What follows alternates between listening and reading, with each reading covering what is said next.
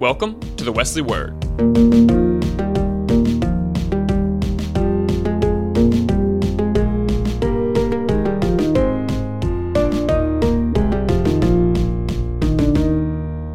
Um, welcome back to Wesley Worship. It's good to see you all. If you didn't make it uh, for the first time last week, um, we're going to get started. Obviously, see our, our um, new series next two weeks, Risky Investments, um, talking about human relationships. Um, and so we're not necessarily talking about dating. We're kind of talking about dating, friendships, just like relationships in general. So there's some key principles that I want to sort of talk about.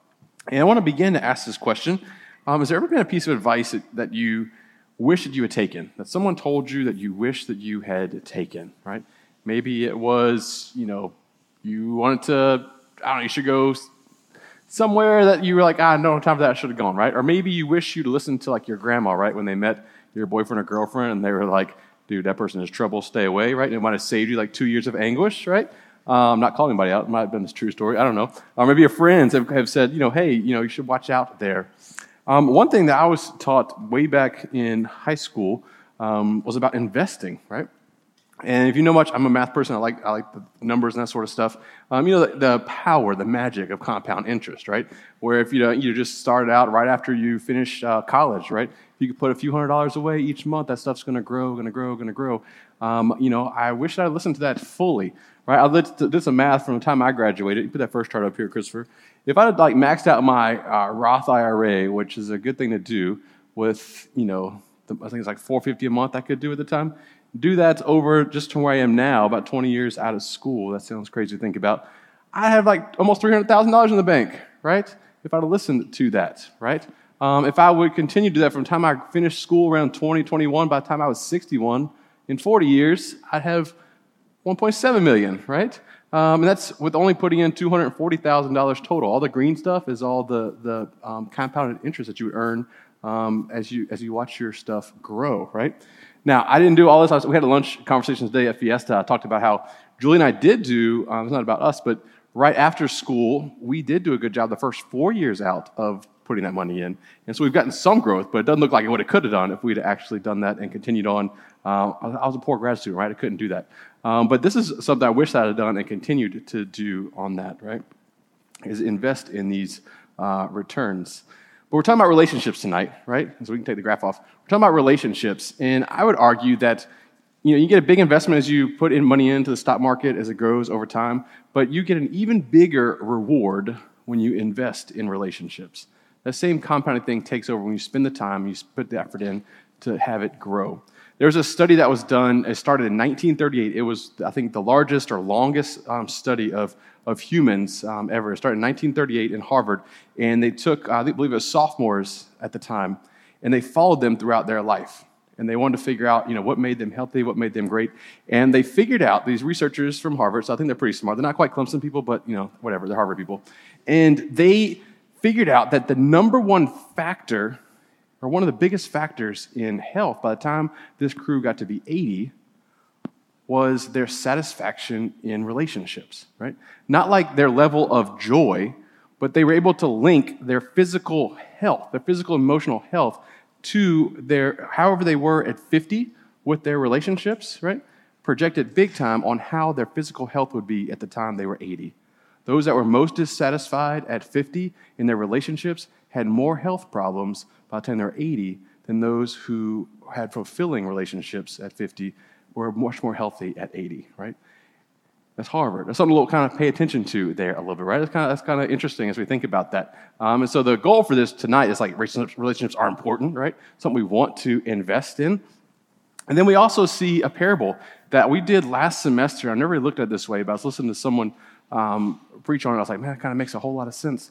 And they were talking about um, the parable of the sower. Maybe you remember it. I'm not going to read it for you because I, I, feel like after you read three verses from up here, everybody starts tuning me out. Right? But there's a parable of the sower where the sower comes and starts scattering seeds into uh, the, the, everywhere, right? And some seeds fall in the path, right? And the birds come and they, they swoop up the seeds and nothing comes and grows, right? And then they, the sower continues to sow some seeds and, and they throw some seeds out in this like sort of a rocky soil and they, they spring up a little bit, but then the sun comes out and dries them up and, you know, it doesn't work. And they continue to sow some seeds and then the seeds fall amongst some thorns and they sort of start to grow out, but then you know, the thorns sort of choke them out, and that doesn't work either. And then, of course, there's some good soil that the sower hits, and everything's perfect, and everything grows, and there's a return that happens um, tenfold, thirtyfold, sixtyfold, some a hundredfold here in those things. And we read that, and we know that one of the levels of that parable is talking about how people receive the word of God, how they receive the good news, right? Sometimes people reject it and they don't have time for it. Sometimes the environment that they're in just doesn't allow them, that thorn doesn't allow them to find a way to, to say yes and to do the things that they want or maybe desire to do, right? And maybe their, their faith is shallow, and so when hard times come, you know, it, it sort of withers up. We, we talked about this over and over again. But this one pastor made a great observation. So I'm not, I'm not, I'm borrowing it. I'm not taking claim for it, but I think it's incredible. He said that one way we could also look at these parables, because parables are multi level and you can learn a lot of things from parables. He said, you think about relationships, right? Now, I'll admit, relationships are hard, right? If you've ever been in one, whether it be a friendship, family, romantic, right? They're hard. They are filled with ups and downs, right? Just like the stock market, there's some big time crashes, and sometimes they'll never come back up again, right? But they're filled with ups and downs. But he says, you know, God knows this as well, right? If you think about this parable of sower, we believe that God is the sower. That's one way to definitely see that in that parable, that God is the sower casting out God's, God's seed, right? And to think about how often God is rejected in relationships? How often we've rejected God in certain ways or certain things, or God is trying to call us or shape us and mold us in different ways. And we say, eh, no thanks, I'm good, right?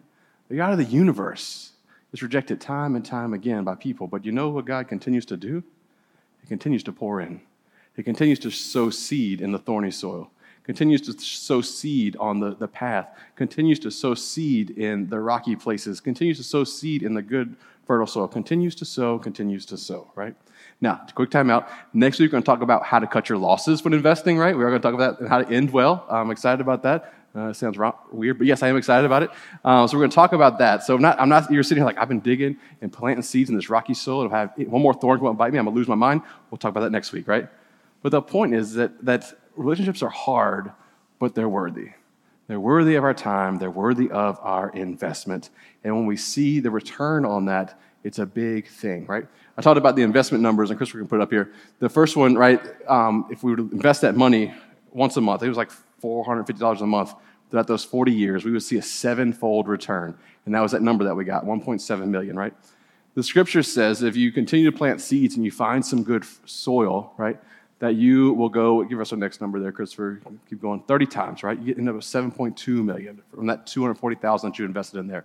And then you go 60 fold, and you end up with 14.4 million. And, and, and the parable, Jesus says, and some even had a fold, 24 million. Now, we're, not, we're talking about people, we're not talking about money here, but by putting in just a little bit and continuing to put in a little bit, month after month in that relationship, month after month, you will see a hundredfold return, Jesus says, in those healthy relationships and so I know we're not to get the money, but you get the point, right? It's a big, big deal as we put stuff in there. All right, thanks, thanks, Christopher. But here's the thing I've learned about investing, and I've heard other people say this as well. And I'm using this metaphor for relationships. The number one determining factor for how your investments grow, the number one determining factor is you actually have to invest.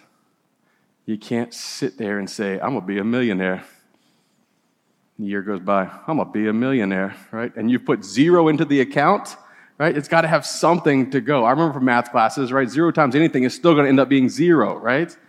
And so as you think about investing in relationships the same way, you can't expect to have healthy friendships without being willing to invest yourself. You can't be willing to have healthy romantic relationships if you're not willing to invest yourselves. You're not going to be able to have healthy family, familial relationships if you aren't willing to invest yourself. Before you can even think about getting a return on your investment, you have to actually be willing to invest and to put yourself out there and to do the work that is there. The truth is, as people, as humans, and it's a little different spin, and, and I'm gonna do some Q and A through the hangs this week. And so, if you got some questions, we can talk about a little more in the in the coming weeks. Um, but tonight, it's sort of a broad thing on this this investing in relationships. But one of the biggest needs that we as human beings have that go across it, right, is we have a need to be loved and we have a need to belong. We've talked about that in here before. A need to love and a need to belong. And Brene Brown talks a lot about this, and she's one of my top five like heroes right now. Um, she, Barbara Brown Taylor, Rachel Held Evans, um, Adam Hamilton, and one other dude I totally forgot. Sorry about that. Um, but those are like my five. Like you got to figure those out. You read those, you're going to be inspired, right? But Brene Brown talks a lot about belonging and loving, and she asked middle schoolers the difference between belonging and fitting in, right? And they nailed it, right? Here are three of the answers that middle schools talked about between belonging and fitting in. One of them says belonging is being somewhere you want to be and they want you, right? Whereas fitting in is being somewhere you want to be and they could care less or couldn't care less if you were there or not, right? You ever felt that before? Belonging, you eh, people want you there, right? Other middle schoolers said being, being, belonging is being accepted for you, and fitting in is being accepted for being like everyone else. We talk about that a lot on the first weekend that we're here at school, how we want you to be able to be you as you come here to belong. And lastly, the third thing says um, if I get to be me, I belong. But if I have to be like you, that's when I feel like I have to fit in, right? The goal is to find a sense of belonging, not to have to fit in to be a place where you can be you and you don't have to figure out like someone else, right? But there's one thing that stands in our our way, right? There's one thing that stands in our way. And this is what I want to sort of talk about tonight, sort of the main thrust. With any relationship, right? Um, whether it be romantic, whether it be friendship, whether it be family, any other relationships, I cover all of them, right? And any other relationship you want to be a part of, right? There's one major indicator that, that shows how well you will find love and belonging in those situations, right? Anyone want to take a guess at what it is? Wonderful. It's worthiness. Worthiness. That is the number one indicator as to whether or not you will find love and belonging in your relationships. Is your sense of worthiness, right? And, and when we lose that is when we find ourselves in, in tough relationships, right? And again, I'm stealing a lot from Brene Brown. Um, I don't know if I have this on, up there on the quote, but she says, when we spend a lifetime trying to distance ourselves from the parts of our lives that don't fit with who we think we're supposed to be, we stand outside of our story and hustle for our worthiness by constantly performing, perfecting, pleasing, and proving, right? And maybe you felt this in a relationship that you've been a part of before, right? Healthy relationships, you were able to just be you.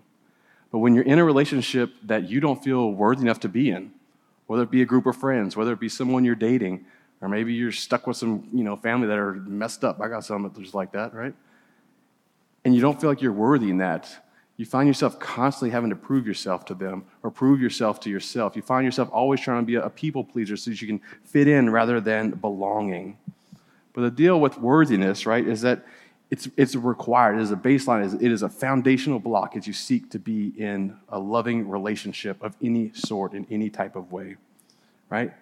But here's the thing about worthiness it doesn't have any prerequisites, right? No prereqs for being worthy. You don't have to wait and say, you know, if only I'm a senior, then I'll be ready and I'll be worthy to be in a relationship that's meaningful. If only I, you know, get back in better shape, I'll be worthy and I'll be ready. To, if only I was a little bit smarter, then I'll be worthy and ready for a relationship. If only I was whatever, whatever you have, if only in your brain, you can turn off because worthiness starts now. Worthiness starts and begins by inner being knowing who you are, knowing who you were created to be and who you were created by, and knowing that you are created in God's image, and that and that alone makes you worthy to be loved makes you worthy to belong because that is who you are and that is who you were created to be. Right? But we practice this, right? We practice this, and the challenge is to get ourselves to that point where we feel like we are worthy now. And that's where I hope that each of you will find a place and, and be, but it requires some work. And if we want to end up in a loving relationship where we belong and we feel whole, it requires us to put in the, the work and to get into those areas where we realize we don't feel worthy, right? So you're kind of squirming your seats already. I'm sorry, I didn't mean to, but it's worth it, right? In the long run, to dig in to feel why, why did these, where is this unworthiness coming from?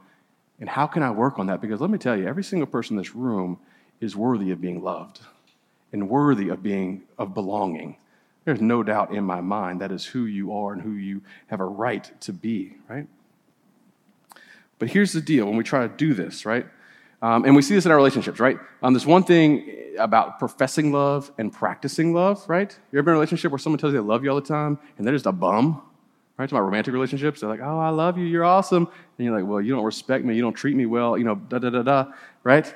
That's called professing love. The difference is that we're searching for is a practicing love, where love is not a word, not a feeling, but it's, a, it's an action towards you and you and the other person, whether it be friendships or not, where the way in which you act, the way in which you are treated, the way in which you treat the other person comes out as a sense of love. And that is the type of healthy relationship that we're shooting for. That's the type of worthiness that we want to find ourselves. Because the issue, right, if you don't feel worthy, right, in your romantic relationships and your partner's treating you like dirt, right, if, unless you feel worthy of respect, you're going to have a hard time demanding that respect, right? Unless you feel worthy of being loved when you're mistreated and, and feeling and just being messed around with, you're not going to feel worthy to stand up for yourself and say, no, look, I deserve better because I do. And so again, it comes to back to that, that baseline that is there. And it comes down, and I, know, uh, I won't try to get as heavy as we're getting tonight, but I think it's important that we spend some time working on this. The biggest thing that gets in our way of feeling worthy, right? And Brene Brown talks about this as well. The biggest thing that gets in our way of our own worthiness is a word that all of us struggle with, but none of us want to talk about, right? And that's shame. Right? Oftentimes, shame is what gets us in the way of us feeling worried, right? And this is her definition of shame. It's the intensely painful feeling or experience of believing, right? Not what you are, but believing that we are flawed and therefore unworthy of love and belonging. Right? It stands in the way of our worthiness when we feel this.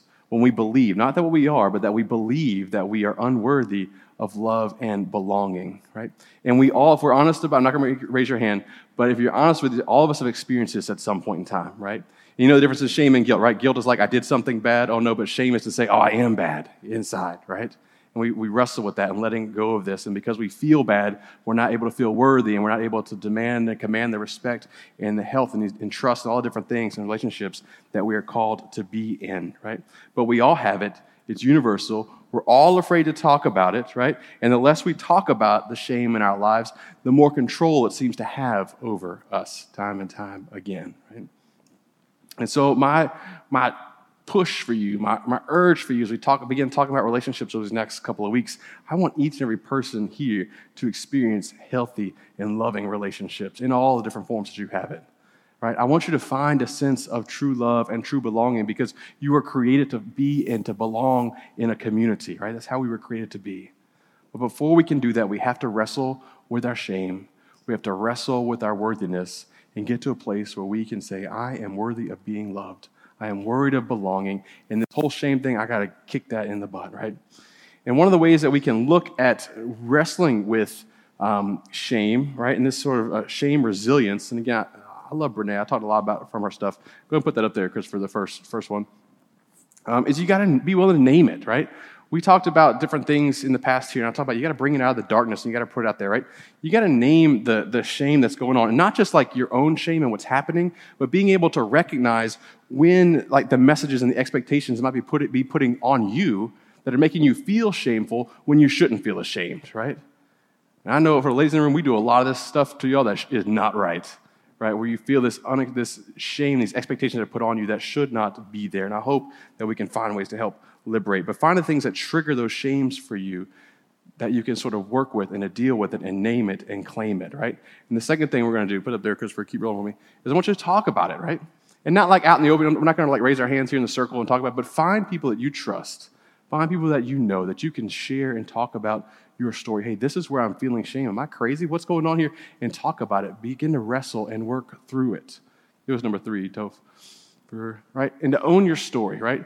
A big part of our shame walk is that we believe that like our story isn't worthy, right? And that it's not worthy of being shared, that who I am is not worthy of being out there. But also your story and how maybe you've been shamed in the past, how you're wrestling with it, how um, others are putting it on you, but being willing to own and talk about your own story and your own experiences, right? And then give me number four. And then to be able to tell that story, right?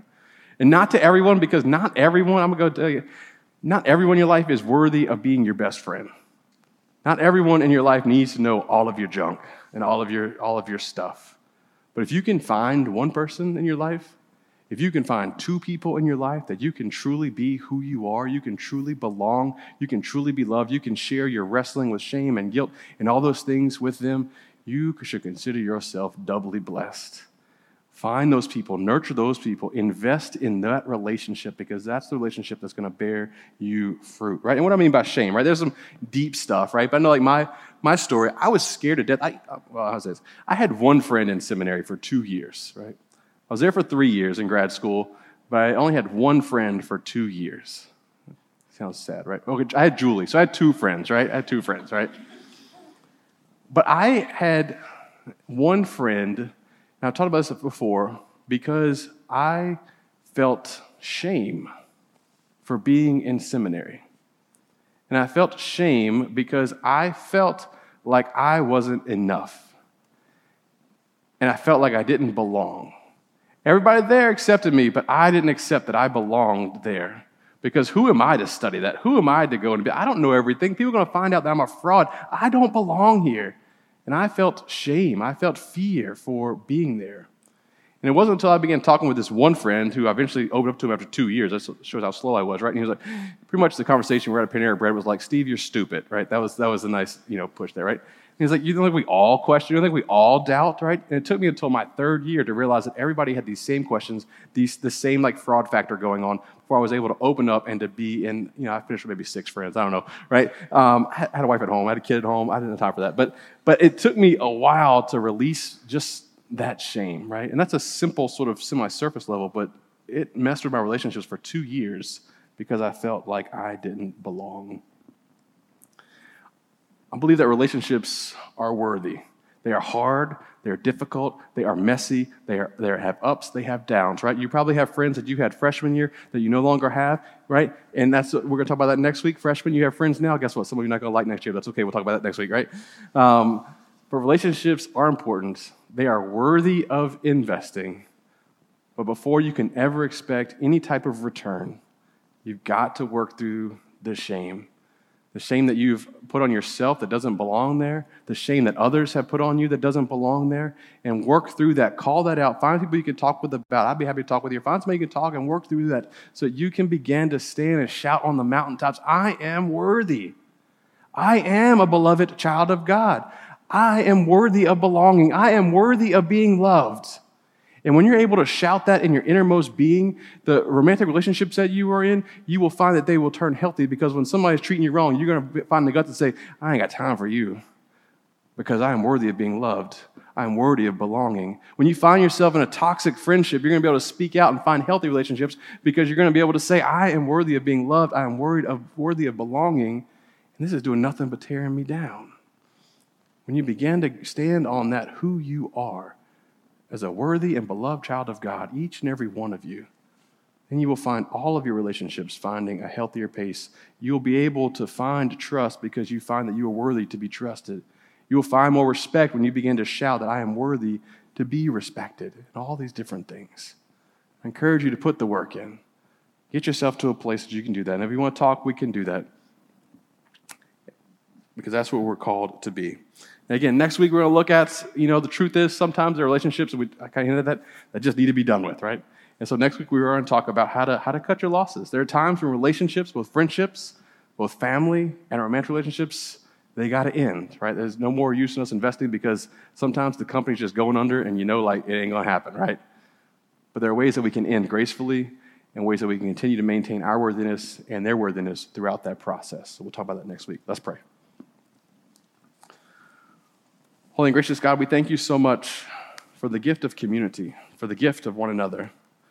We know that friendships, that boyfriends and girlfriends and family, I think to be messed up sometimes.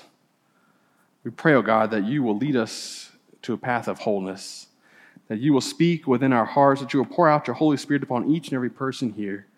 May we be reminded that we are enough that we are more than enough in you and through your grace, that we are worthy to be loved. We are worthy to belong because you call us to be people of love. You call us to a sense of belonging, and you have created us. Because of that, we can stand as a people that are worthy to be loved. Help us to also not just feel that, that within ourselves, O oh Lord, but let us also be a people who seek to help others belong, to be a people who help others to find love. Lord, help us to be a place where people can come and be who they are and accepted just as that. We love you. We praise you. We ask all this in Christ's name. Amen.